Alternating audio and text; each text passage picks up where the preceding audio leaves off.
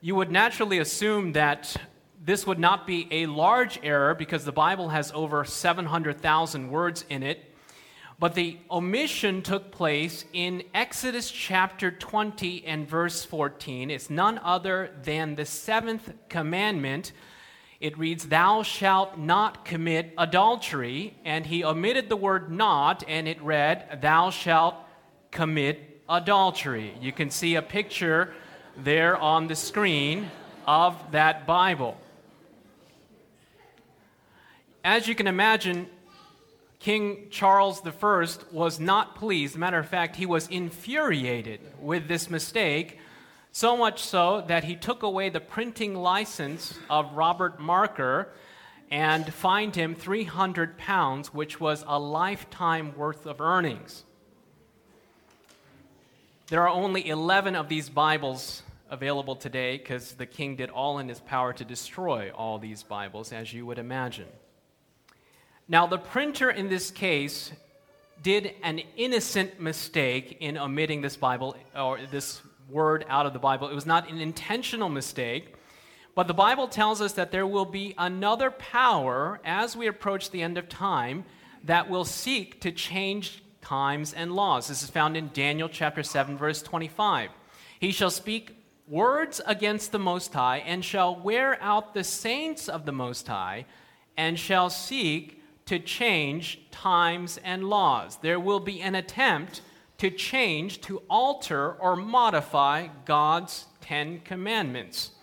And this power is what we are going to be addressing today as we talk about the seventh day Sabbath. And I want to invite you to turn with me in your Bibles, if you have not already, to go to our scripture reading, Exodus chapter 20 verse 8 through 11. I want to th- thank Mike for reading this scripture to us this morning. Page 83, if you're using the Bible that has been provided for you by the church there in the pew.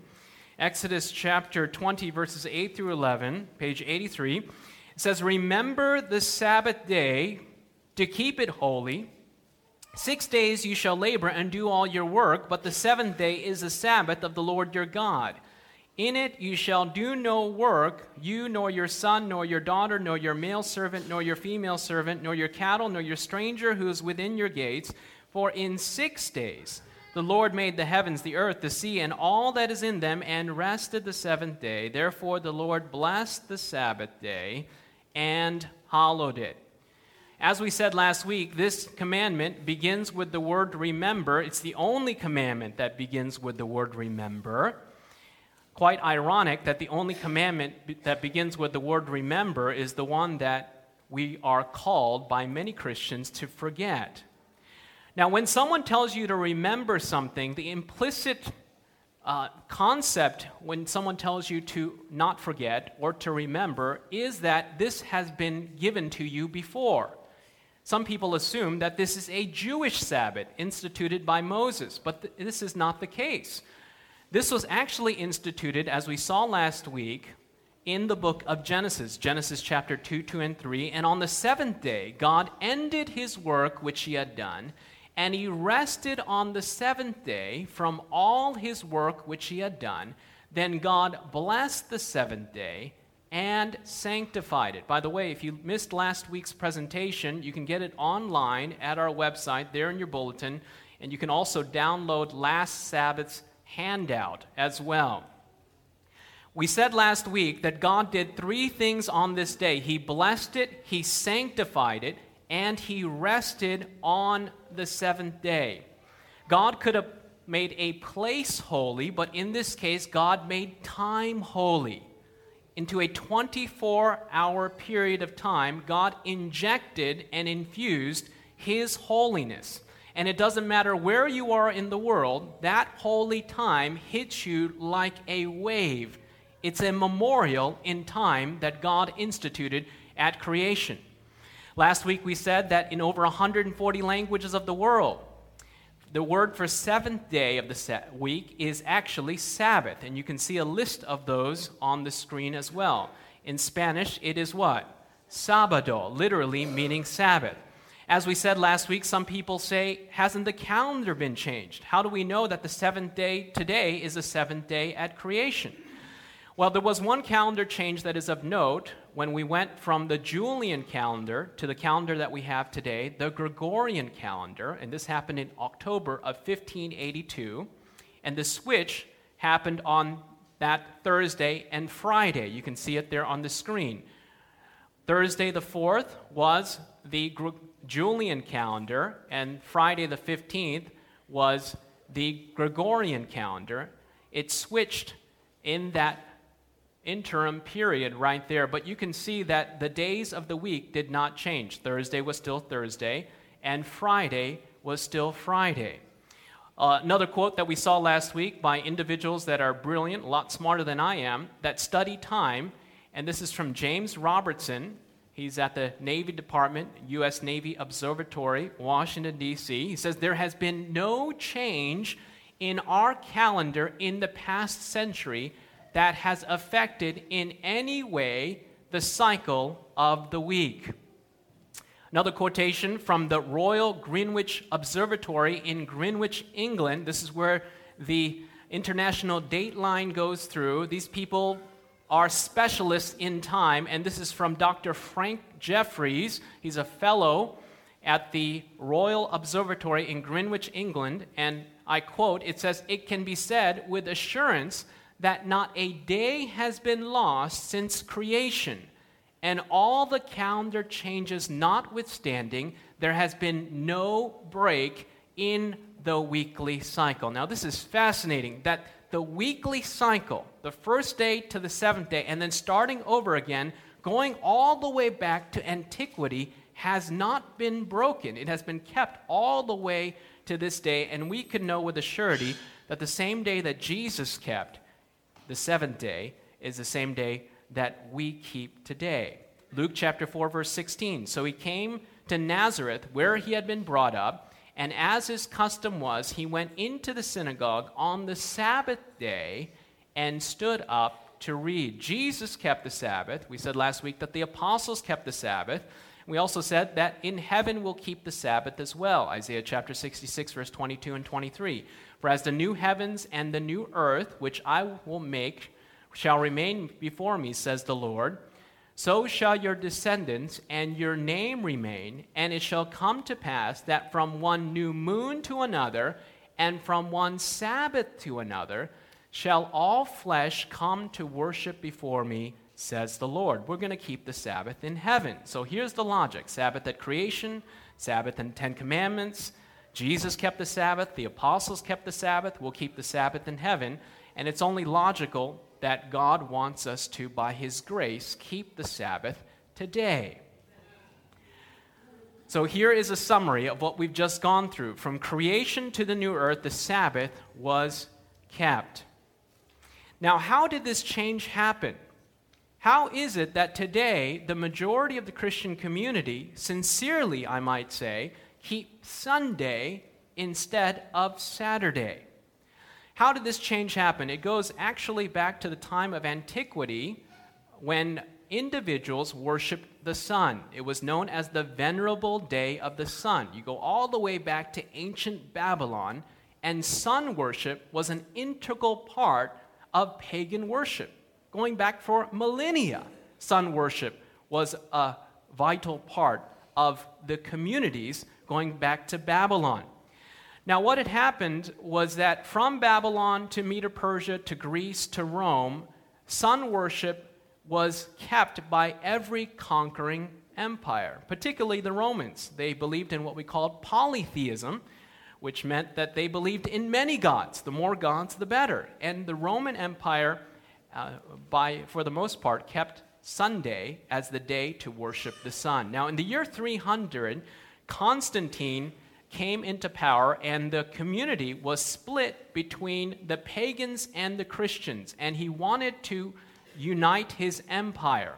Sabbath, a Hebrew word signifying rest, Sunday was a name given by the heathens for the first day of the week because it was the day in which they worshiped the sun. That's where we get the name Sunday. As we noted earlier, Constantine came to power and he wanted to unite his empire And so he started to legislate a day in particular in which they were to close their shops on Sunday, on the venerable day of the sun.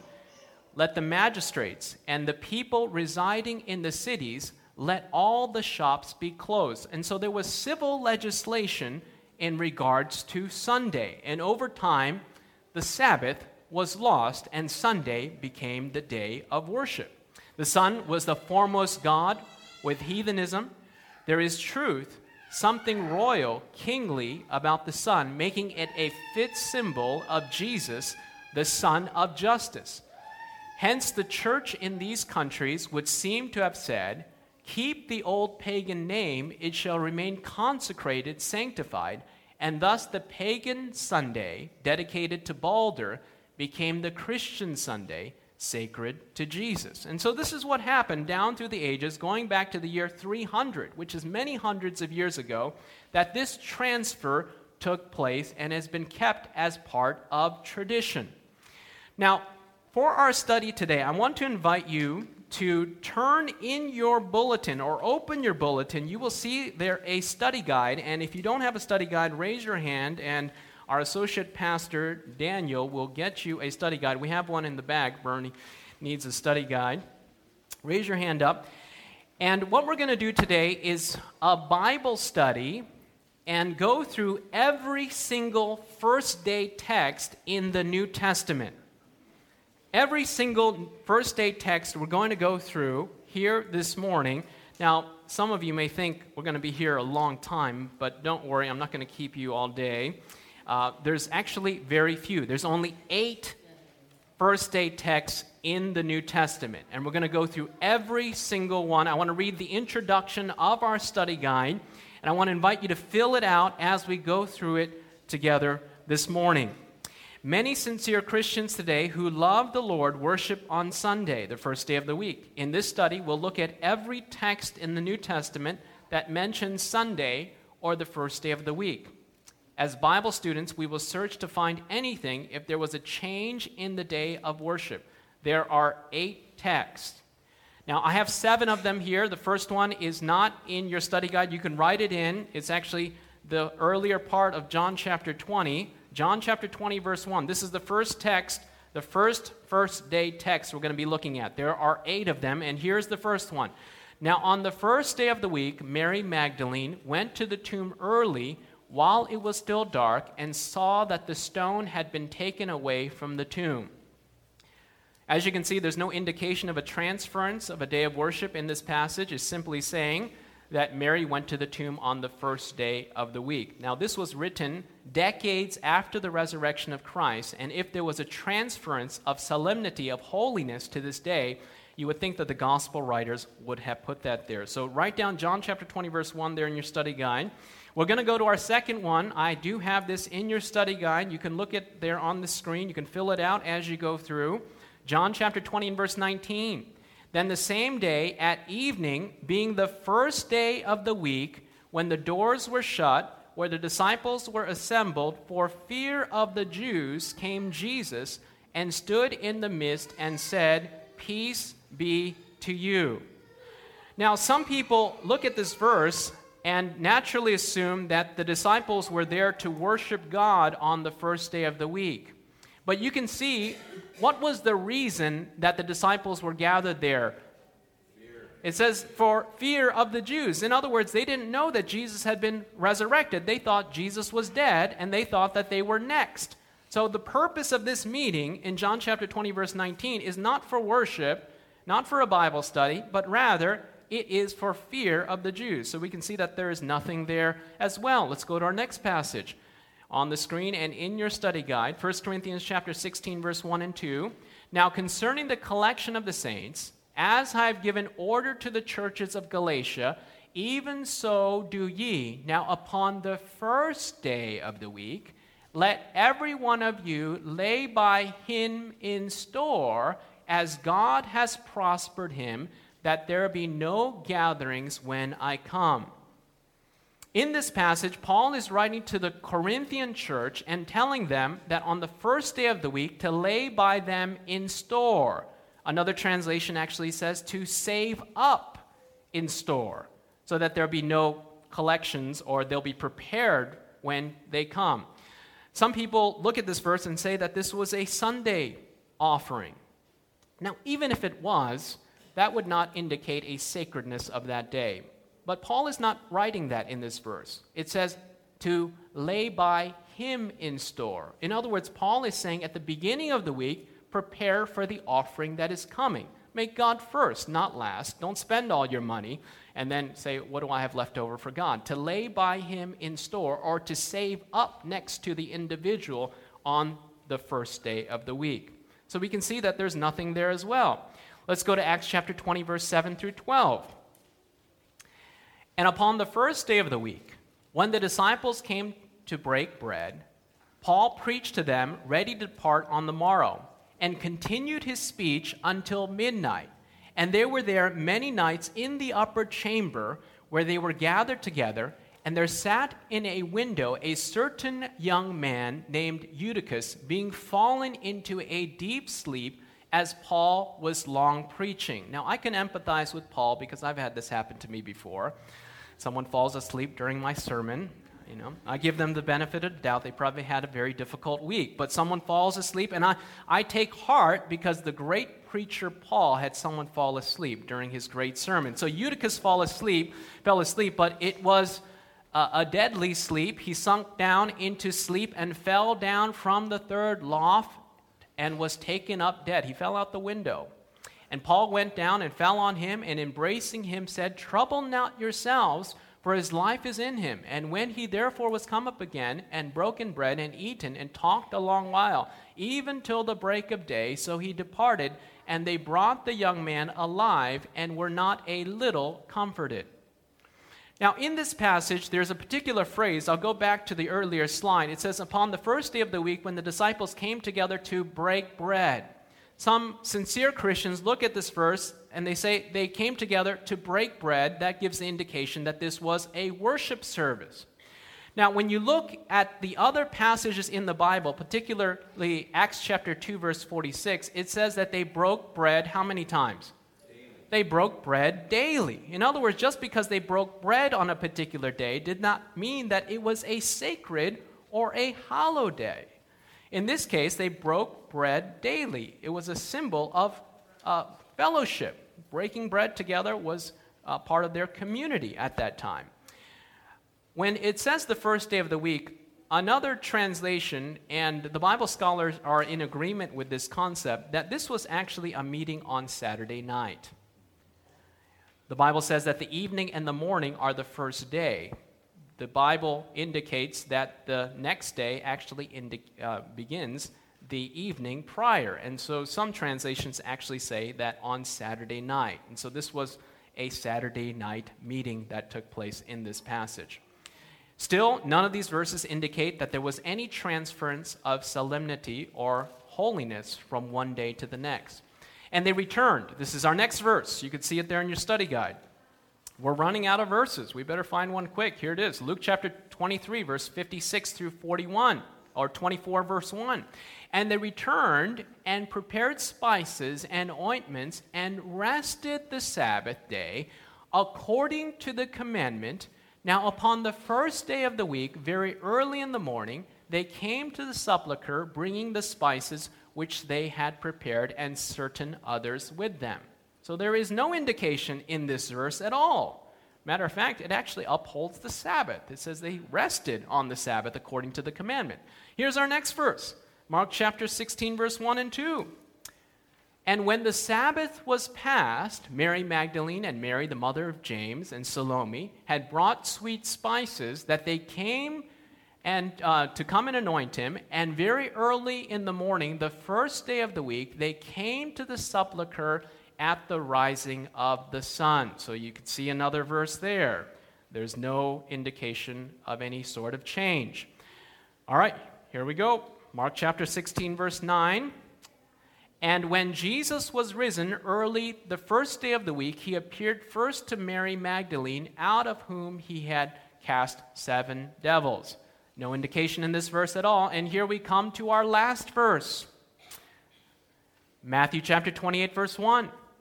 In the end of the Sabbath, as it began to dawn toward the first day of the week, came Mary Magdalene and the other Mary to the sepulchre. So there you have it. We've gone through every single first day passage in the New Testament, and there is not one iota of an implication of a change from the seventh day of the week to the first day of the week. Is that clear here this morning, yes or no? All right, so we've gone through all of them now. You can go and look these up in your own Bible this afternoon. Don't take my word for it. Look it up in your own Bible. All of the passages are there. Every first day text we have just gone through here this morning. Now, how did this happen?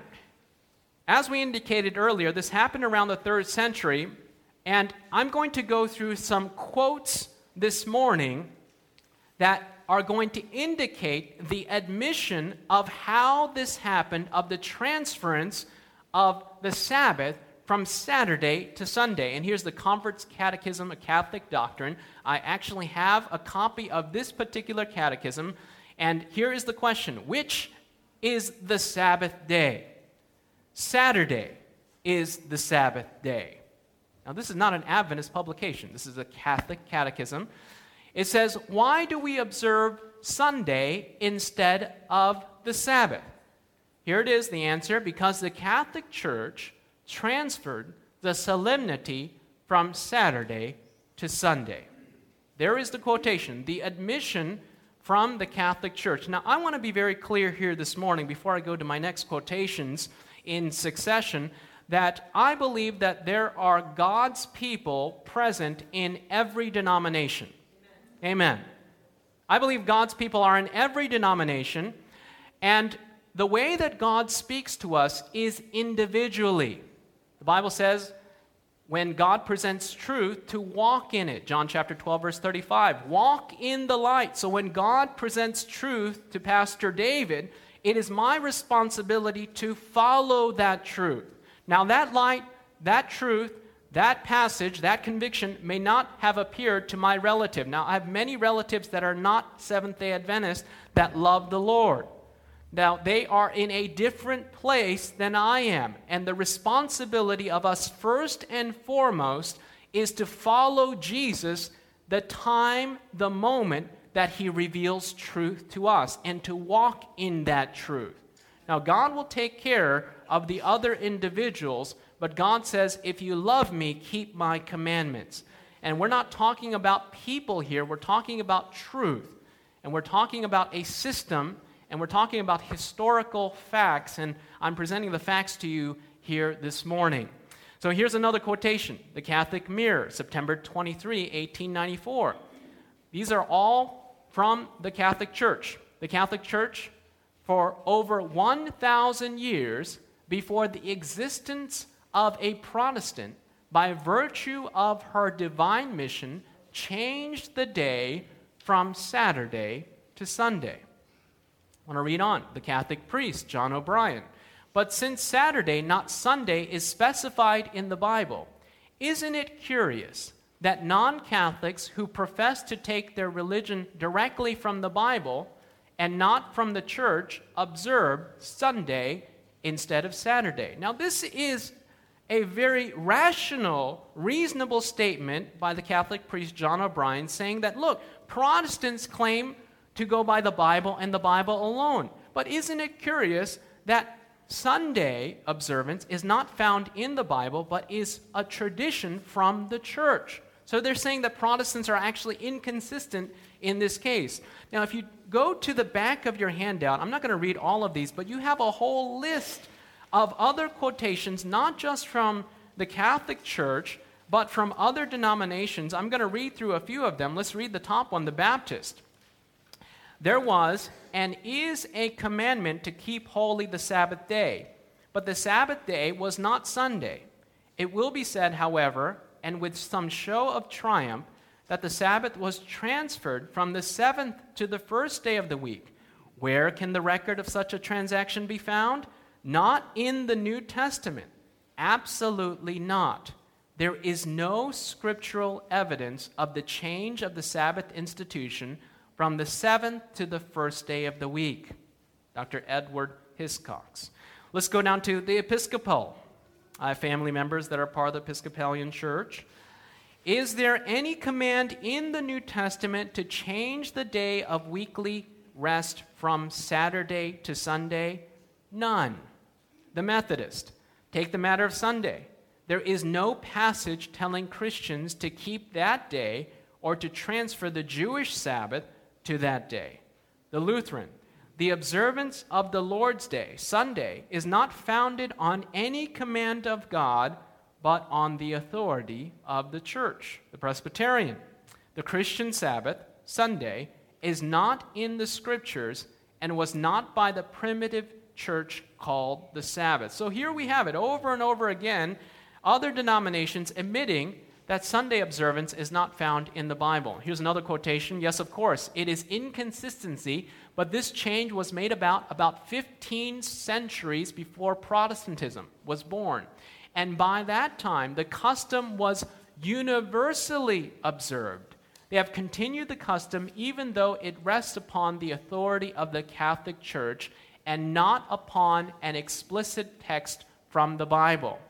The observance remains as a reminder of the mother church from which the non Catholic sects broke away like a boy running from home, but still carrying in his pocket a picture of his mother or a lock of her hair. So the Catholic Church is saying, Come back to mother.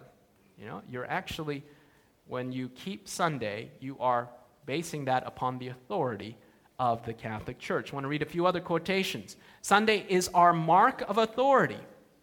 The church is above the Bible, and the transference of the Sabbath observance is proof of that fact. This is from the Catholic Record, September 1, 1923. I want to read a few others.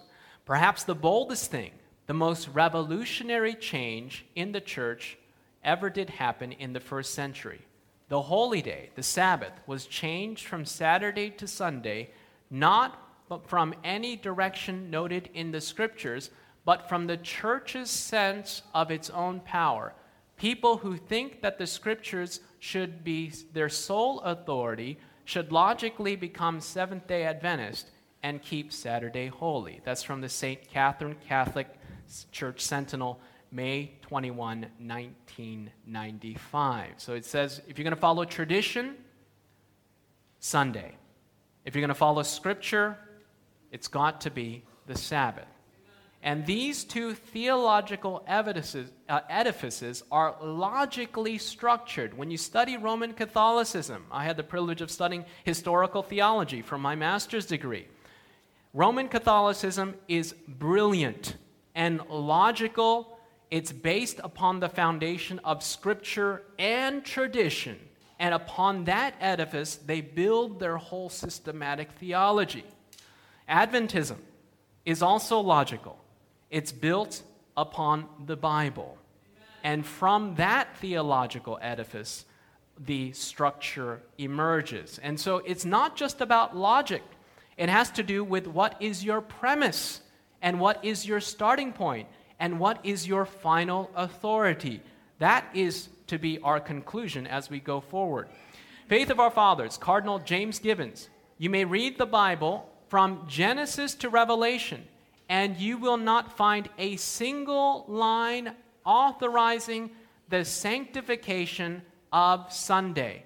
The scriptures enforce the religious observance of Saturday. So here you have it over and over and over again, not only have we gone to Scripture and looked at every first day text in the Bible, and we've seen no indication of the change, but we've heard it from the Catholic Church, admitting that they changed the day. Not only that, but we've heard from other mainline denominations saying that that day of rest is not in the Bible.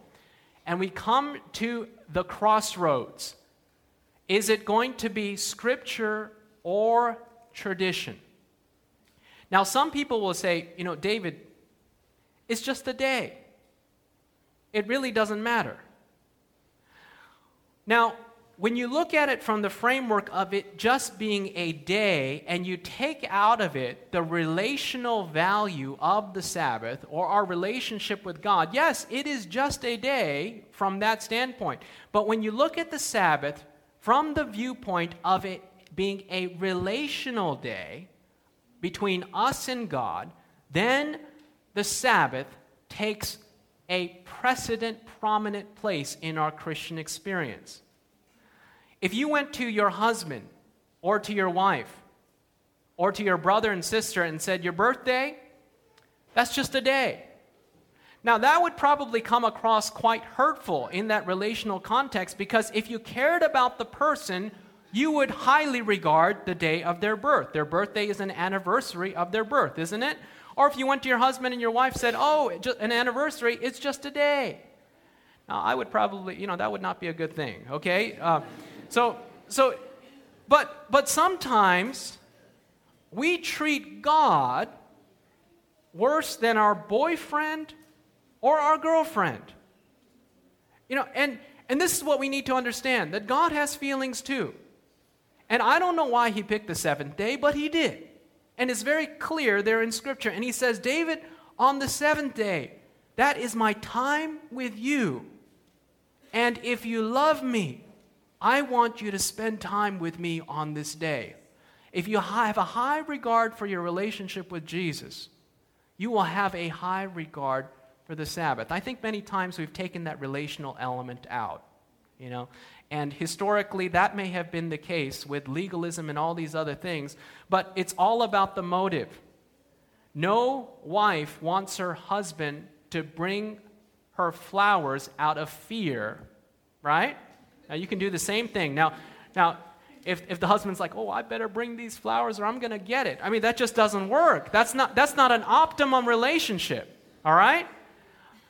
An optimum relationship is the, the husband is like, oh, it's a privilege to bring flowers. The motive, you can do the same action but have a different motivation. That's the same thing with the Sabbath. If the Sabbath comes across as a requirement, a rigid regulation that's like, oh, I better do this or else, you're losing the point.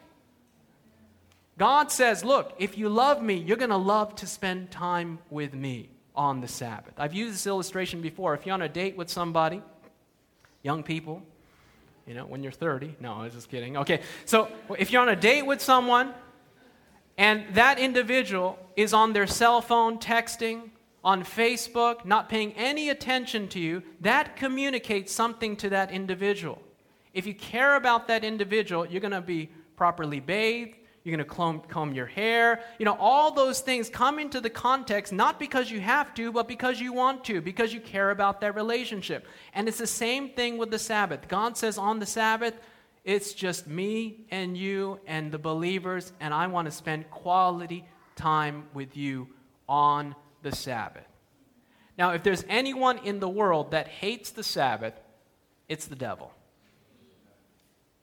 The devil wants to remove quality time out of your relationship with God because he knows if he takes that time and replaces it with a counterfeit, that the time will come as we approach the t- end of time and there's going to be a polarization taking place, that individuals will be deceived into receiving what the Bible calls the mark of the beast. Now, we don't have time to get into that presentation here today. But I want to bring out the point that the Sabbath must take relational value. And if you have a relationship with someone and you love that individual, time with that person becomes of prominent, preeminent importance. So here we have our choice this morning. Our choice on the, on the left hand side, the Bible, Jesus, God's law, God's instruction, God's way, and I would add our relationship with God. On the other side, we have tradition, the religious leaders, man's dogma, human teachings, and man's way. And we have the opportunity today to choose Jesus, to choose that relationship with Him and say, Because I love Jesus, I will love His Sabbath. Amen. Let's stand together as we prepare to close this morning. Every head bowed and eyes closed. just want to make a simple appeal as we conclude our study this morning in our two part series called The Seventh Day. I want to open doors of the church this morning. And if you have not accepted Jesus as your Savior and Lord, and you desire to do so this morning, I want to invite you to raise your hand. If you want to say, Lord Jesus, I want to accept you into my heart, I want to open the door of my heart. The Bible says, if any man opens the door, I will come in to him. If there's someone here today that says, Lord Jesus, I want to invite you into my heart, please save me. Just put up your hand just briefly and saying, Amen. God bless you. There's someone else. God bless you. You want to say, Lord Jesus, come into my heart this morning. This is the most important decision that you can make. The Sabbath will not matter if Jesus is not your Savior. You, you first accept Him as Savior, and then He becomes Lord of your life. Is there someone else that wants to say, Lord Jesus, I want to accept you as my Savior? My second appeal is this You've heard about the Bible Sabbath. Perhaps this is the first time. Perhaps you've heard about it before. Perhaps you've struggled keeping the Sabbath. And this morning, you've heard the Holy Spirit speaking to your heart, and you want to say, Lord Jesus, by your grace, by your Spirit, help me to keep the Sabbath. If that's your desire, I want to invite you to raise your hand this morning. God bless you. God bless you. Is there someone else? Help me to keep the Sabbath. This is something we can't do in our own ability. God bless you. God bless you. God bless you. My last appeal is this and I make this appeal every Sabbath for a specific reason. You have an area of your life that you are struggling with, and you need the grace of God. You can't beat this thing on your own. It's a habit, it's a tendency, it's a struggle that you just can't beat, and you need special prayer. And you want to surrender this area of your life to Jesus. I want to invite you to come forward for special prayer at this time. There's an area of your life that you're struggling with, and you want Jesus to give you the victory. God bless you. God bless you. There's someone else. You want to say, Lord Jesus, give me victory in this particular area of my life. I need Jesus to assist me. I need Jesus to help me. I need Jesus to give me the victory. All we can do is come. Nothing in my hand I bring, simply to thy cross I cling. Let's bow our heads together as we pray this morning. Our Father in heaven, we thank you for the Bible Sabbath. We thank you that it's not about the rules or the regulations. We thank you that it is relational time with us and God. And if we love Jesus, we will want to guard this time with Jesus. Help us by your grace. As we've seen historically, that Satan has tried to replace the Sabbath with another day, we pray that as this truth has been rediscovered among many individuals all across the world, that your people would take their stand on the side of truth here this morning. I pray for the individuals that have come forward. They have an area of their life that they are struggling with. And Lord, we recognize this morning that it's okay to struggle. We must not give up because God does not give up on us. Help us to come to you, recognizing that we can say the words, Take our hearts, for we cannot give it. Save us from ourselves, our weak, unchristlike selves. Please come into our hearts, make us and mold us into a new creation. For we ask these things in Jesus' name and for his sake. Amen. Amen. This media was brought to you by Audioverse, a website dedicated to spreading God's word through free sermon audio and much more. If you would like to know more about Audioverse, or if you would like to listen to more sermons, please visit www.audioverse.org.